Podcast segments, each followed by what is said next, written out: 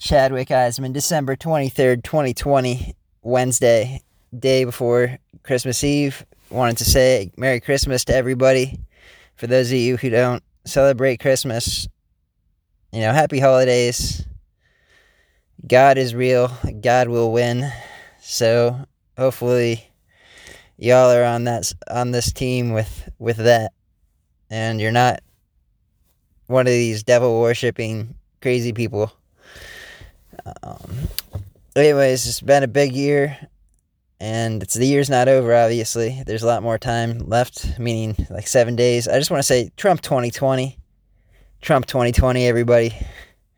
We only have seven more days to say it, and proudly. I use I use the word proud too much. Let's change that word to um, excitingly excitingly I say Trump 2020 every single day for the rest of the year and I document myself as a major major fan as a major maybe maybe not super major but like pretty major of a fan of Trump's pretty much being someone who's being media for pro Trump movement and combating fake news. It's been a war. It's been a media war, a war for our minds, uh, domestic war. You know, we're protect protect all everybody versus foreign foreign enemies, foreign or domestic. And there is a domestic enemy in our country. Unfortunately, we have been invaded by forces that be the forces that be that Trump is fighting for. Trump has brought to light. The light will win and the darkness will fail, and the Constitution will hold. And we came to this country, the we the people came to this country. We the people fought for this country. And we the people are fighting for this country again. We're fighting for Trump. We're fighting for America. We're fighting for traditional values which include definitely the Constitution, Declaration of Independence, so much more.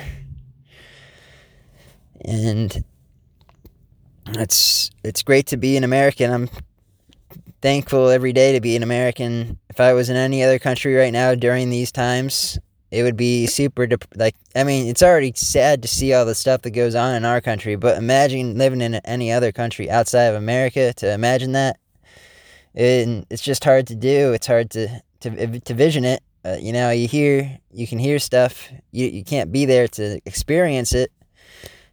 Things just they're just not as free in other countries as we are here. You know, we have the opportunity to choose not to wear a mask if we if we'd rather prefer not to wear a mask. You know, we we have that as it's as an option. It doesn't mean do it or not. I'm not saying I'm not saying do it or don't. I'm saying we have the choice. In other countries, these people don't have choices like that. They're they're automatically put into to possibly put into to prison cells, jails. You know, we just heard about I just heard about in the news. I'm not saying this is real news. I'm just saying this was in the news. Whatever that means. That a girl in the Cayman Islands, an American, she was arrested for she she got off a plane and or maybe maybe it was someplace else. I thought it was the Cayman Islands. I could be wrong, but it was. She basically went to another country and she got off the plane and then she was supposed to quarantine in the country f- without leaving her place of stay for 14 days or something like that and she left before the 14 days were up she had already tested negative for co- for the china virus and Still, their government in that country arrested her because they found out somehow. This is the story, and that's and now she's serving jail time according to the story. Um, whatever that story may be, you know, it's just it's just there's a lot of stories like that. Not, I mean, just a lot of stories of p- people fearing their government and the government having too much control in these other countries. And America is showing the way. We're leading the way to show that we can that freedom can win. Freedom. We don't need to live under a communist in a communist country with somebody like somebody like Xi Jane Jane dictating what religions are okay and not okay and what what we can say and what we can't say. and gun rights. You know, all the things that this country was was made to made to be in America is not what what Biden stands for. China Beijing Biden stands for Chinese Beijing Biden. He's the enemy of our people. And it's not him exactly. It's the people that control him because obviously he's got some fucked up things in his head. He doesn't know he can't speak correctly. You know, having a podcast like this, he wouldn't be able to do this. He would he'd be all over the place. His it, he just doesn't talk in coherent sentences without a script in front of him at this point. You know, it's it's ridiculous that it's such a joke. It's made our country look so bad that, that we've allowed this this man to to reach as far to have gone as far as he has gone and gotten as far as he has gotten in in the terms of of the fake news and eh, the fake news is letting him get away. We're you know we we have a we as a country have to fight this. We have to fight the fake news who's been letting him get away with everything. The fake the fake news and also big tech. Big tech has been letting him say anything he wants to say and not questioning these things that he's doing, these crazy things, you know. Little little kids rubbing his legs down in the pool.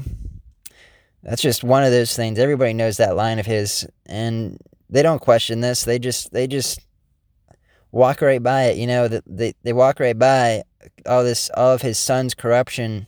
His son has a laptop and the laptop has a lot of information on it regarding his son doing illegal business deals with China, Russia, other countries around the world, taking money and doing information, you know, and with reference to the big guy and his Hunter Biden and his uh, Hunter Biden's has this is Hunter Biden's laptop. His his his father is the big guy, obviously.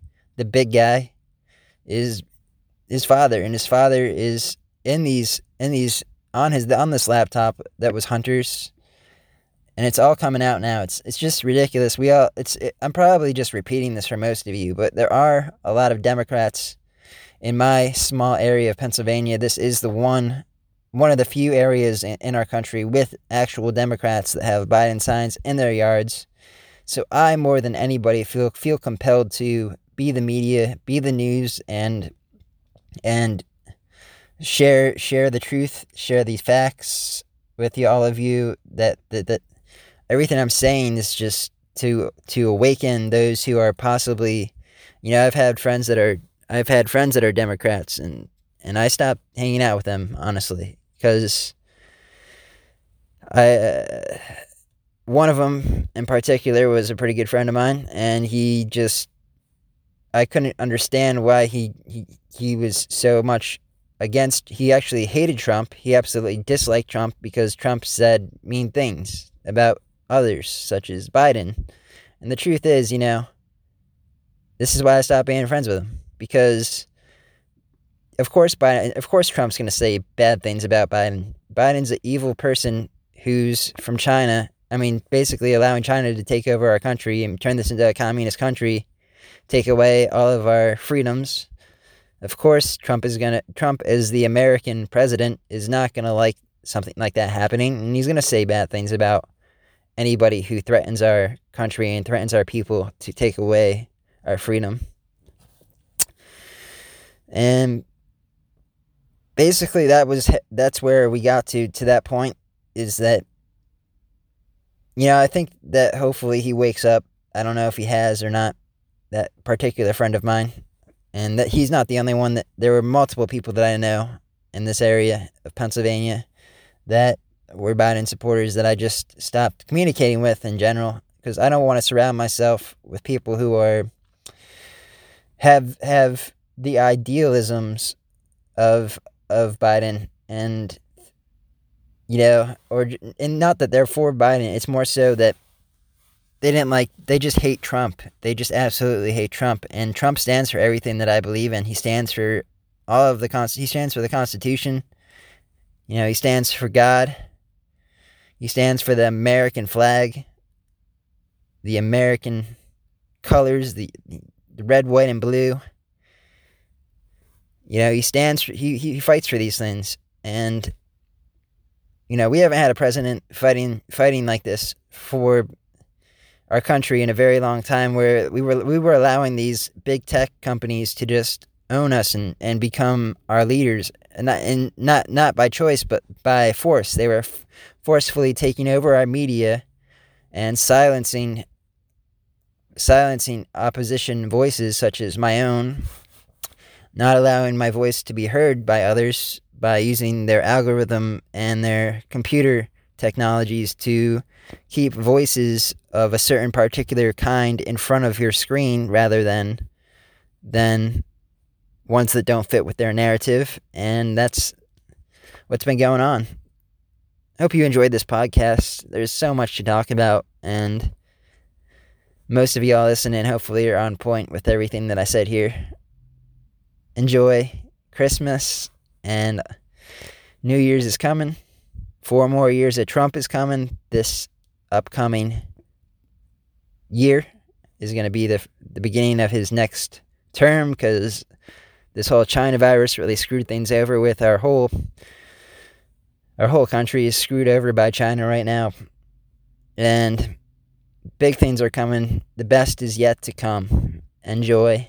Chadwick Eisman from gab.com slash Chadwick Eisman, bitchute.com slash Chadwick Eisman, and many other places.